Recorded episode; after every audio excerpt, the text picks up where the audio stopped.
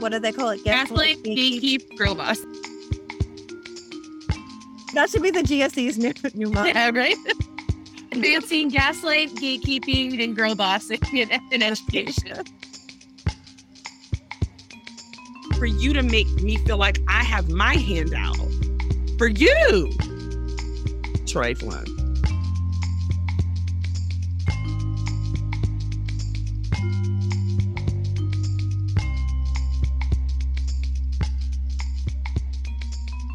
Hello, hello, everyone. My name is Asan. I am one of your hosts, and this is a special episode of Are You Listening? Nisha's away, hopefully relaxing after passing their quals, and I am joined by the lovely Danielle Ferrari.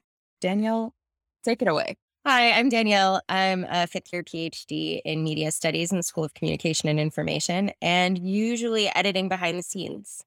Dylan is also joining us. Dylan Simpson, please introduce yourself. I'm Dylan. I'm also usually behind the scenes editing and researching, and I'm a PhD student in ecology and evolution. We got to introduce you, HP. If you're going to talk, we have to introduce you. HP, you've been on the podcast before, and you are our amazing website graphic design creator. Can you can you say more? I'm HP and I'm a adjunct professor of political science. And our amazing, amazing member of the pod team. Don't forget. Sure. So, disclaimer of sorts before we start we didn't initially plan for this episode. The episode in the works is centered on our demands, what our demands are, how we get them. But the folks at the Graduate School of Education, they were just so incredible to talk to. They offered us so many lessons about solidarity, about collectively shouldering risk. It was just too good to cut, you know? So wait, wait, wait. We should probably back up and explain the situation a little bit more because people might not know what we're talking about. The funding problem, the funding problem. Right. So grads at Rutgers, not just the Graduate School of Education who we're talking to here, and actually all across the country, are all facing this problem where because of archive closings, because people couldn't get into research sites for ethnographic research, because people couldn't travel, because people were sick, because of all of the many things that were happening during COVID, everybody's research timeline was slowed down. And grads, unfortunately, are not being supported in being able to be funded to complete their degrees. Right. Even like before the pandemic hit, we were there was already like rumblings about how we fund grad students, the trajectory of their programs, what sort of supports they receive, right? And then the pandemic hits and much like in all other social spaces, all the issues that were kind of under the surface bubbled up to the top. So I don't know about your departments, but most most departments have like a flat level of funding. Some aren't funded at all. My path to, to being an adjunct actually started in graduate school with not receiving enough funding. I spent the last several years of graduate school trying to like get by. I already had publications at that point, but I, was so like down to the dollar, right? Like trying to survive that I didn't have time to actually build a, a CV that would have been competitive for the very few tenure track jobs that still still exist.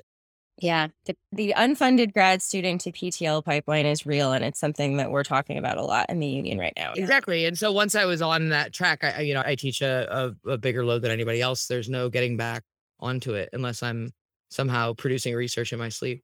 But it, it started in graduate school with not being funded. So we are now in this space where a lot of graduate workers across the United States have not been able to do their research for the reasons you mentioned, Danielle, but nothing is being done to support them.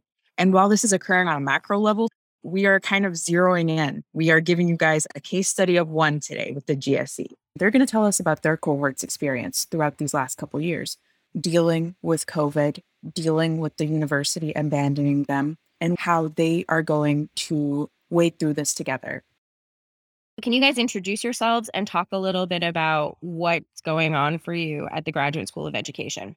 I am Julianne Bellotta. I am a fifth year student at the GSE. I am in the language education department. Hi, my name is Ajua, and I am a doctoral candidate in the Graduate School of Education at Rutgers University. And I study the history of policing, punishment, and surveillance in public schooling. My name is Robin Orsigno. I'm a fifth year PhD candidate um, at the Rutgers uh, Graduate School of Education. And we're here because we are currently in a push fight, however you want to put it, um, to uh, have our funding extended a additional year. Thank you for those introductions. Starting from the beginning, take us take us on our ride. Tell us how this all began.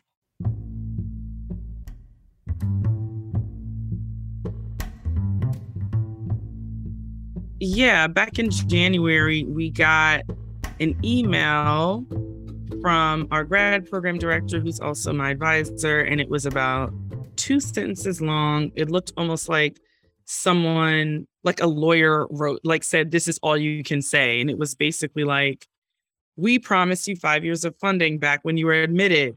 This is the fifth year, and that is it. You know, good luck and Godspeed. Welcome to the Graduate School of Education at Rutgers, the State University of New Jersey, a nationally recognized school of education that consistently ranks among the country's best. All of us at the Graduate School of Education are here to support and assist your educational journey.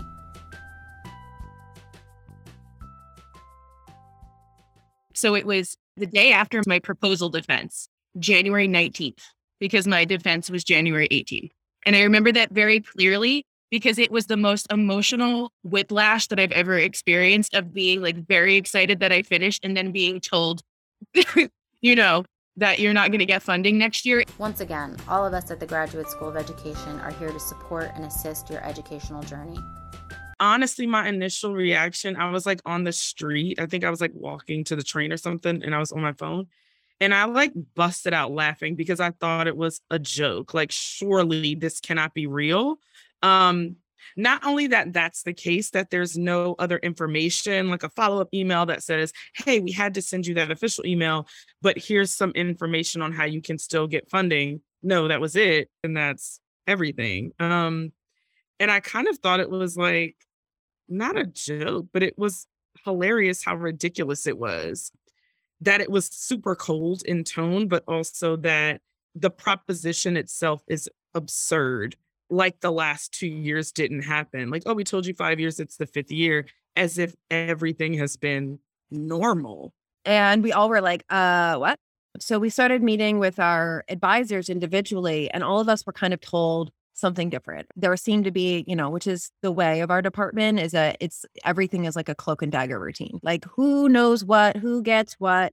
None of it is on the up and up. Some of us were told, don't worry, you'll be fine. Some of us were told, yeah, don't count on it. Are you, are you coming to the tree? They strung up a man, they say who murdered three. So, you know, we all kind of were like holding our breath. I was told that, you know, they were waiting to see how many Dean's fellowships they could get and that they were, you know, cautiously optimistic that they would have enough you lines for the fifth years who needed it. So I didn't stress the then. We get an email on April 28th that says, Hello, everyone. We have one line, one fellowship for all of you to compete for. And we would like for all of you to send us a, an essay stating why you should get it. And No personal, no personal sentiment. yeah, no, it can be personal. We don't want to know how you've suffered personally, just how your research was impacted. And I was told in a private conversation, it's because they never promised to make our lives easy. They only promised to help us with our research. Once again, all of us at the Graduate School of Education are here to support and assist your educational journey. I was like, oh, that's heartwarming. Thank you. And they also wanted this essay to be no longer than 250 words because how dare us burden them with having to read about our struggles. An abstract, if you will. An abstract. The time has come We were calling it Now it's time to abstract for your Life. for your life. Good luck and don't it up. Okay, so let's back up a bit.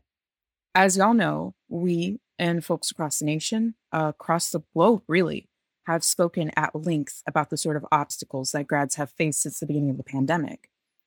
But there's more context to consider. Those impacts, they've been they've been varied though, right? Funding lines are different between STEM and the social sciences, Uh, you have one dean that's willing to go to bat versus another one that isn't. There are discrepancies to consider, but there's also childcare. There is loss of employment of a partner. There is loss of loved ones. There's so much to consider. And the folks over at GSE, they're going to tell us a little more about what their cohort have been dealing with. COVID obviously made inequities just so much more visible. I am a parent, I'm disabled, I have a disabled child. I was homeschooling my disabled child for the last two years, which took up a lot of my time, right? I still managed to get some pubs out. I still managed to do, you know, some presentations, but I I did I I was busy. It was my daughter's kindergarten, first and second grade years. Like, I mean, those are big years. It's not like I could be like, you know, go hang out by yourself. She was five. So she was on top of me. So, like, uh, what do you want me to do? The other thing is that I do archival research. The archives were closed. I cannot go inside of them. So, how was I supposed to do this research when the space that I need to do it was physically closed? How, when I'm homeschooling an autistic five year old, and the archives are closed. Am I supposed to finish on time? Please explain. For me, I do ethnographic research in schools. I wrote, and I know this like takes away people's breath. I wrote two dissertation proposals before I wrote a third one that I actually had passed. Because two of the projects, the first project that I was on was a grant with the DOE, and that fell through because the program wasn't running during COVID. The second one was it just it didn't work out because they couldn't get into the schools and I couldn't get approval. Um, it was going to take too long. And then the third one, I ended up not even working in a K 12 setting. So completely changing all of the research that I've done in the last five years. Everything that I've like did my qualifying exams on, everything changed it to do research at the university that I uh, adjunct at how was I supposed to be in schools for two years doing ethnographic research? I do linguistics. And then now that I've had to change my research, it's going to obviously take more time. And I'm not going to have publications because I had to change my research three times, right? Like it's not going to happen. I don't have data. I don't have anything to, I'm not, I don't do like theoretical work. I do qualitative research. How was I supposed to get that done in two years? And the, you know, idea that like, well, you should have thought like what should I have thought about? What, how could I have anticipated that? How could I have fixed that when there literally weren't schools open? And, you know, people have said to me, well, you could have done a different dissertation or done one that's theory based. That's not going to get me the job I want. So, no, I can't do that. Thank God the advisor that I work with and the people that I work with have guided me to a dissertation that I love and I'm really passionate about. But it took a long ass time to get there because the schools weren't open. I'm not going to be like, this is how it impacted me logistically, but not personally, as if those are two separate things off. I seriously reject that idea, right? It's like, no, this thing impacted all of us, including you, person asking me this ridiculous question, including you, Dean, including you, Jonathan Holloway, right? And like, what you need to do, I think, as a matter of integrity, is stop and acknowledge that for real. This is profound. I really want to keep reiterating that because I'm like, a million people in this nation alone have died. We are in a pandemic, in a pandemic. If everyone would have taken pause from the rooter to the tutor, top to bottom, and said, yeah, we're still in this, right? Then we wouldn't have to be fighting for our lives here in terms of like finishing these these degrees. Like that to me, the notion of that, I'm like, you need to be reminded. I remember when a hundred thousand people died, and the New York Times published that big front page thing. I, ha- I have that here actually right on my desk, and I'm like, we've hit a million people, over a million people, and people are pretending like things are normal. This is not normal. You had nothing like this happen when you were in graduate school or undergrad or elementary school or high school. All of these kind of multiplying like pandemics, essentially police violence, racism, Trumpism, MAGAism. It's like all of this stuff is one thing, and then the threat to your life from an invisible virus, right? It's like, no, actually, I just reject this idea that my academic self is separate from any other self. I'm one self. I'm one person. That's why I just keep being like, no, everybody stop for a second. Like you want the the terms of the discussion to be about logistics. And I'm like, you. You can't talk about like, well, were the archives closed? Well, the archives were closed and then they were open, but I didn't have a vaccine.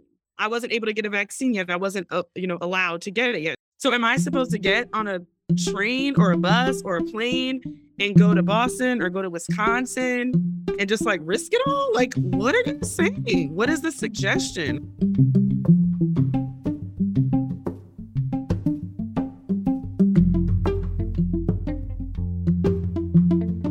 So, having come to this point, we asked them, how did y'all handle this?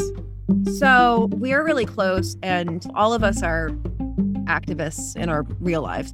And mm-hmm. we like our group text was like it was it was so it was so quick. We were on the phone as soon as all of us got the email. It was an instant kind of agreement of what was going to happen and how we were going to deal with it because we were all so incensed. We all had this moment where we were like, okay, are we going to do this?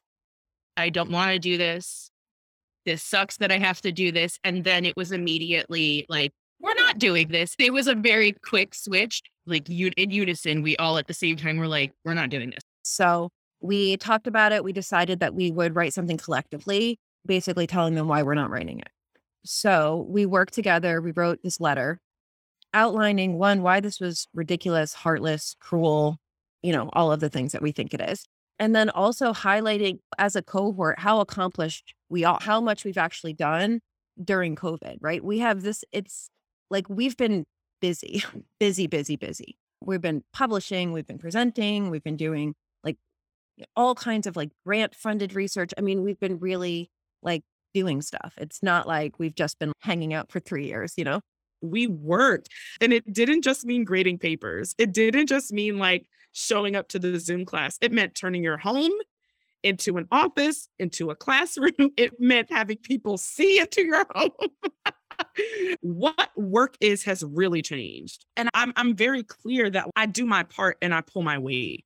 So for you to make me have to make a case for myself, that is ridiculous. Or for you to make me feel like I have my hand out for you. And I'm like, no, we are keeping this place afloat. Graduate students, I am very clear, right? If I just think about how many undergrads I'm teaching, mentoring, graduate students I'm walking through A, B, and C, we are keeping the university afloat. I am so clear on that. There is not this idea that I need to beg you for something that I've already worked for. So I think for us as a group, we all know what we've experienced, right? It's not, it's not kind of the mum's the word, this like kind of wall of shame graduate students have where it's like, oh, I actually did all of this transcribing for this person for free and I'm going to keep that to myself. We're always kind of like in the group chat complaining about whatever. And uh, somebody else in there is like, this is an injustice. So I think we were all really clear about what our labor, our person, our presence in the GSE means to the GSE even if that labor is invisible to a lot of people, I know that it exists. I know that I've done it. And so I think so many of us were like that. We're like, we're not, we're not doing this. So we put together this, this, you know, kind of strongly worded letter and we all sent it, we schedule sent it at the same time. We just put in the email body, please see my application attached below. so they would get the pleasure of opening like the same letter six times we also copied like faculty members on it so that they would receive it as well. So it went out to like a small group of faculty members first, the ones who were either our advisors or we had had as teachers. We kind of sent it to like the people we knew first and the people who have decision making power. Then we started meeting with the union. The union was, you know, very supportive. We got a couple of very supportive responses from some of the faculty. And then our PhD director, who is also my advisor, emailed us back and and basically said, "I'm away on vacation, but we're going to put this on pause until I get back so I can meet with the dean and talk about it." This has been planned for 6 months, so we'll talk about it when I get back. Yeah. I was like, "We love we love we love boundaries. Enjoy." um, but when you get back, it's on. So some of the things that we were thinking of is like going up against a powerful institution there's not a lot of things that we have that they want, right? We're, we're frankly kind of disposable to them. But some of the things they do care about are their public image, being annoyed and having to open all of these emails. But primarily, they care about how it makes them look, not actually like, you know, us as human beings.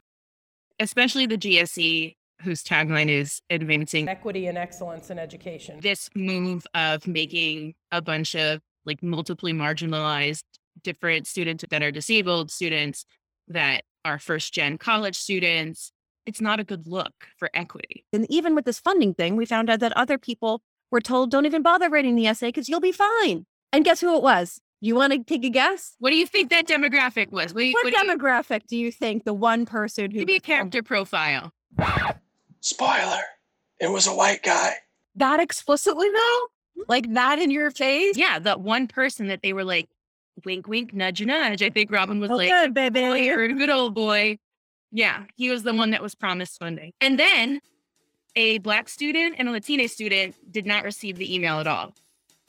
I personally have a disdain for the idea that me, as a Black woman, as a graduate student, as someone who lives in urban center, um, who grew up without many resources, like I just really reject the idea that I need to be begging and pathetic to be deserving. I reject that idea. This is something that is owed to us. We have survived this madness. This university has a $4 billion budget just for next year. They can fund us. They're not paying us CEO salaries anyway. If any of you have any kind of integrity, right? You're not getting people off their health insurance. You're not putting people in a position to try to pay to finish. It's just despicable. So it's like you have it, just do it. There's an acknowledgement, right? That research is interrupted, that progress can be interrupted because these faculty members can get tenure clock extensions. Now, we're telling you very specifically as a group of employees, essentially, fellows, TAs, GAs, etc., that we also need more time. And y'all are telling us to figure it out. I'm like, what kind of practice is that, right? For one group of employees to get the benefit that you feel they've earned, and the other group to not get the benefit, even though it's the same thing. So, yeah, it's embarrassing and it's shameful. It really shouldn't take all this arguing and back and forth to get something like funding extensions done. It's really despicable of the university. Despicable.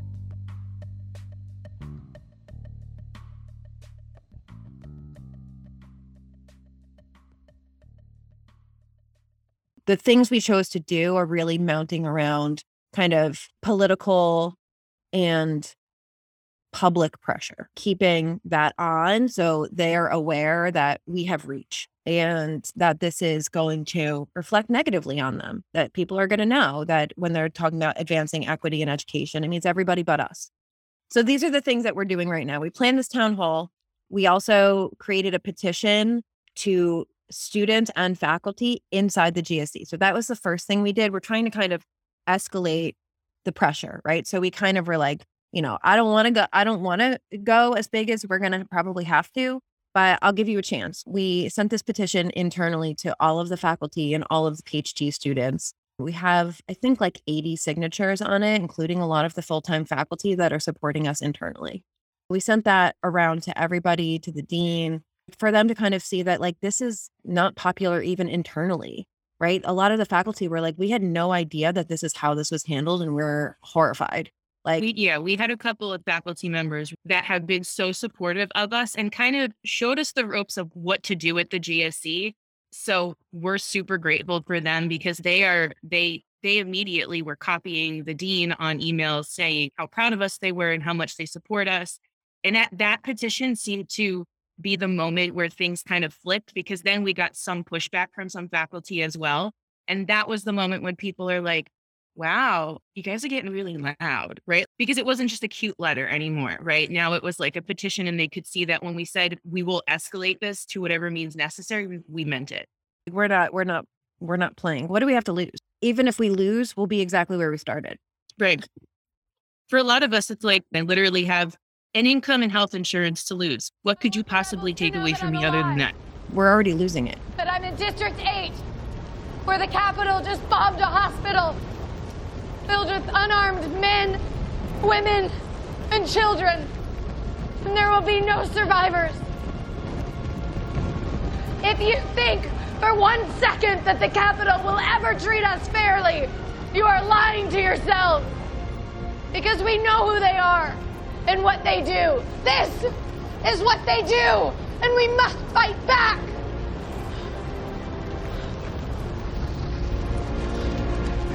I have a message for President Snow. You can torture us and bomb us and burn our districts to the ground. But do you see that? Fire is catching. And if we burn, you burn with us. We got to just do what we got to do. I grew up poor. I'll figure it out. But I'm never, ever going to replace the relationships that I have with my cohort, ever. Um, and there's nothing I would do that would sacrifice that. These will be like lifelong connections of mine and friends of mine. And to fight my friends for like this, for what, 20K? Like, get, get out of here. I think the moment that we switched is we first we we thought about like what if we don't get it, right? The essay thing, what if we don't get it? And then we were like, what if we do? And I think that was to us a little a little more of the the turning point because to me I was like, what if I don't get it? And that's a panic moment. But what if I do? Then that means that my colleague who was like literally supported me when the institution has failed me the people that have rallied around me in the worst moments of my life at the GSE. I mean, I've had horrible things happen in the last five years that include family loss and chronic illness and surgery and emergencies. And the people that were there and the people that supported me were the four people that they were asking me to essentially take food and health insurance away from um, if I won it. And I think the winning part for me was like, oh no, this is gross. I can't do that. Nope, not today. not today tomorrow, the next day. No, never. So the next thing we did is the town hall, you know, so we we escalated it in within the department and we haven't gotten a response. And so we escalated it out of the department. And so now we're kind of escalating it outside of Rutgers because this is honestly embarrassing for them. I'm a very like watch what they do, not what they say. This is a watch what they do moment. Do you care about this for real, for real? Or is this a chip that grants you kind of academic and social capital that you can market yourself with. If you truly care about equity, then let's see it.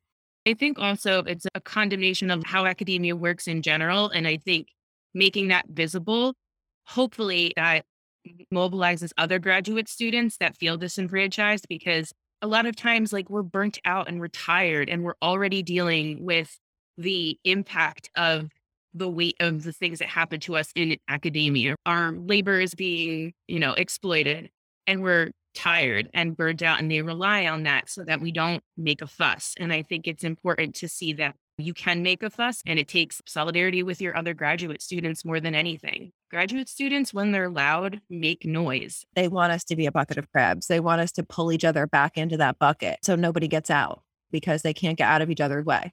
And they can't realize that like we could all get out of this. We actually could if we just work together. The idea that we're all competing for these scarce resources I mean, yes, but also we don't do the same kind of research. We're not all competing for the same job. There's more than enough money to fund all of us. Remember who the real enemy is. We're not going to fight each other. And we're not going to sit here and act like we're shaking a tin cup at you. So it's not just that, like, we have to fight over a crumb. There is no crumb, there is a whole loaf of bread over here.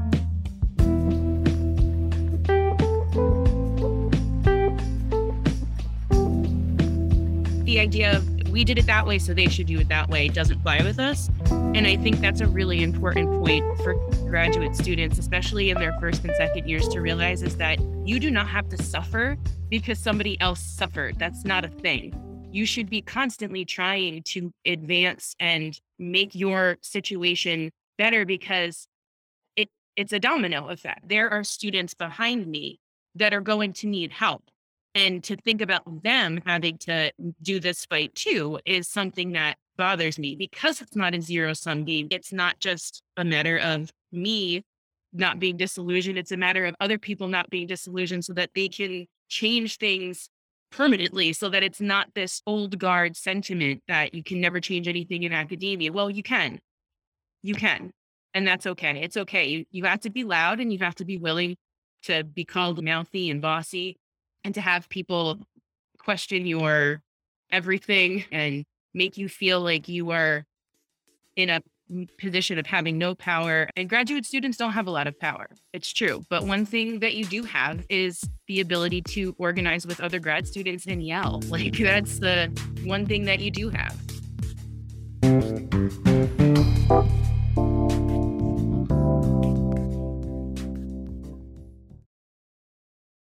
I think that it's coming a lot from people who have job security. They do not understand the weight of what it means to be in a precarious economic situation. So I'm like, no, just listen to what we're saying. What we're saying is you need to fund everyone who would like to continue.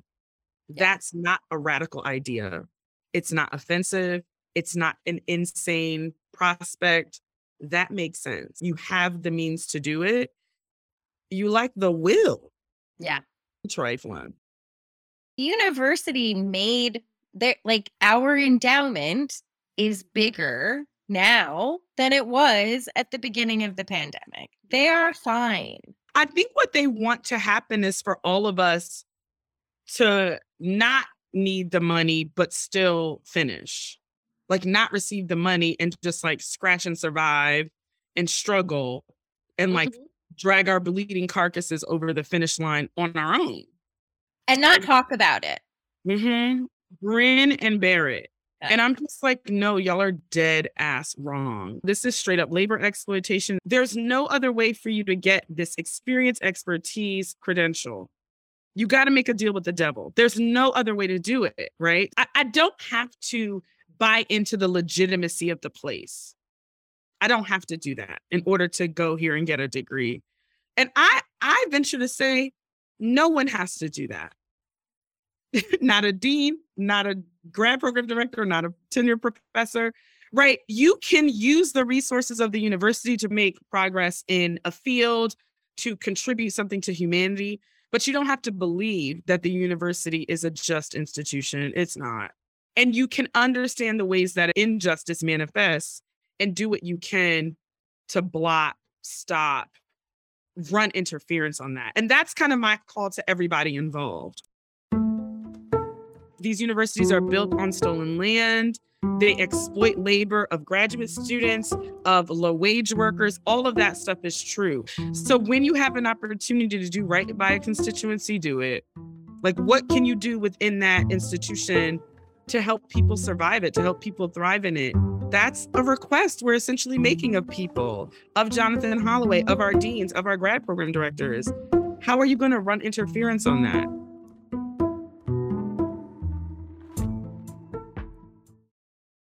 the other thing that I think is really important is to like if your school doesn't have a union, push to get to get a union and go to schools that have unions. I chose Rutgers because it had a union because of my master's program and the horrifying, I mean, I could talk for hours about the horrifying abuse that I saw of graduate students in a southern public college, public university. And it's it's unchecked. It, students with children on food stamps, living in like four to a, a one bedroom apartment because they make eleven thousand dollars a year. That was my salary in my master's program was eleven thousand a year. I also think it's an important point that the union is definitely helping us in ways that probably if we weren't unionized, it wouldn't be available. it, it it's important for us all to stand together, but I also don't want to make the point that this is the only way or that everyone needs to shoulder risk equally. There are people among us that can't take on the risk that we can. So we do have folks in here who are immigrants who have visas who were like, we'll stand with you. And we were like, okay, hold on. Let's think about this. Do we need that? And let's make sure you're safe first. The true collective, right, is that we balance who can take on what risk and who's going to stand in front and who are we protecting?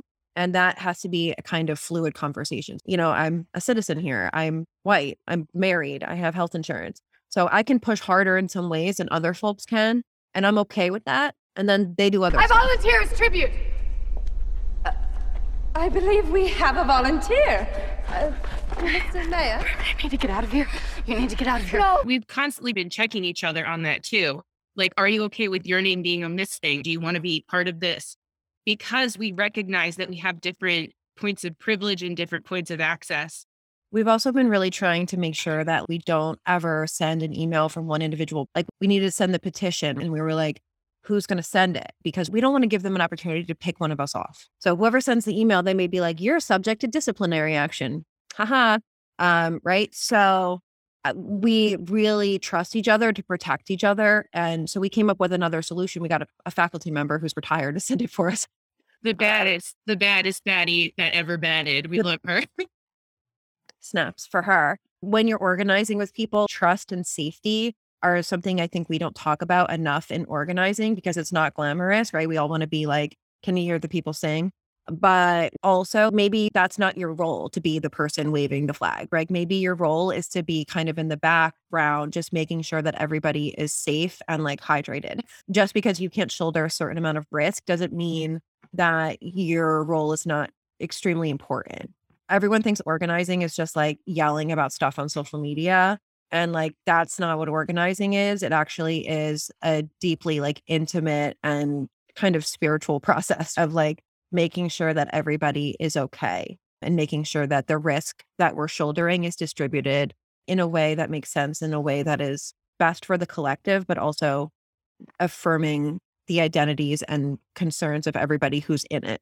Um, and that's something that takes a lot of like talk and negotiation and and you know that's not glamorous right but it's the constant like checking with each other and we know that none of us are going to get picked off like none of us are going to cave right we'll come to each other first and that's a testament to just the five of us having worked together for so long and being in solidarity with one another and being friends in real life like helps you know because we know each other's different struggles and points of strength just to like wax poetic. They threw us into the dark and forgot that when people are in the dark, they adapt and they and we found each other, right? Like we found each other and we banded together. So you could throw us to the dark, but the part you forgot is that people adapt to the dark and they come back stronger. Part of our solidarity was just being very clear about who we are in the university. And, and I know that everybody doesn't have access to that because part of the process of graduate school, unfortunately, is to grind you to dust, right? To get you to think about every insecurity that you have. I'm not moving fast enough. I didn't publish enough. And to kind of get you to psych yourself out. We definitely had people who were like, oh, I'm not included, or like, oh, that doesn't involve me. And I'm like, are you a graduate student that needs more time to finish? Then it includes you all of these narratives that people say, well, we never promised to help you. First of all, I'm not even dealing with you as an individual. This isn't your money. It's not your money. It's not your call right? And so don't tell me what the university told me it was going to do. There's no other way for me to get this credential and so it's they are obliged to to get me to the finish line. We kind of had a, a stronger sense of place, like what we were to that place.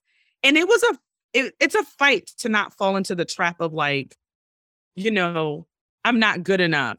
I didn't produce enough. I'm not the star person. I didn't get the outside funding. I got rejected from these grants. I got rejected from this conference. The interesting thing is, every grad student says that. Somebody else needs it more. Somebody else needs it more. Somebody else needs it more. I really wish that more people, more graduate students could see all of that grinding you down and that, like, that kind of process is really just about labor exploitation. If you feel bad enough about yourself, you'll work harder. If you feel bad enough about yourself, you're not going to be in solidarity with other people because you're too embarrassed about what they're doing better than you or what you perceive them to do better than you. It's really an issue of esteem. I'm really lucky to have this crew of friends who's also a crew of activists, who's also a crew of scholars who are just like, this is ridiculous. I'm really happy to have that, understand that that's a real resource, a real blessing. And I really want other people to have it too. And if they don't have it in their departments, then they can just join our crew.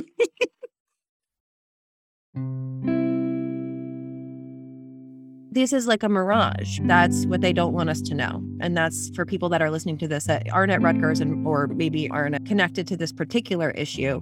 I think the point still stands is that collectivity is the way out. This individual fight to the death, it's a tactic of of institutions of white supremacy that they use to isolate and scare you that you can't fight back. The fighting back is actually in connection with other people. That's where the truth strength lies.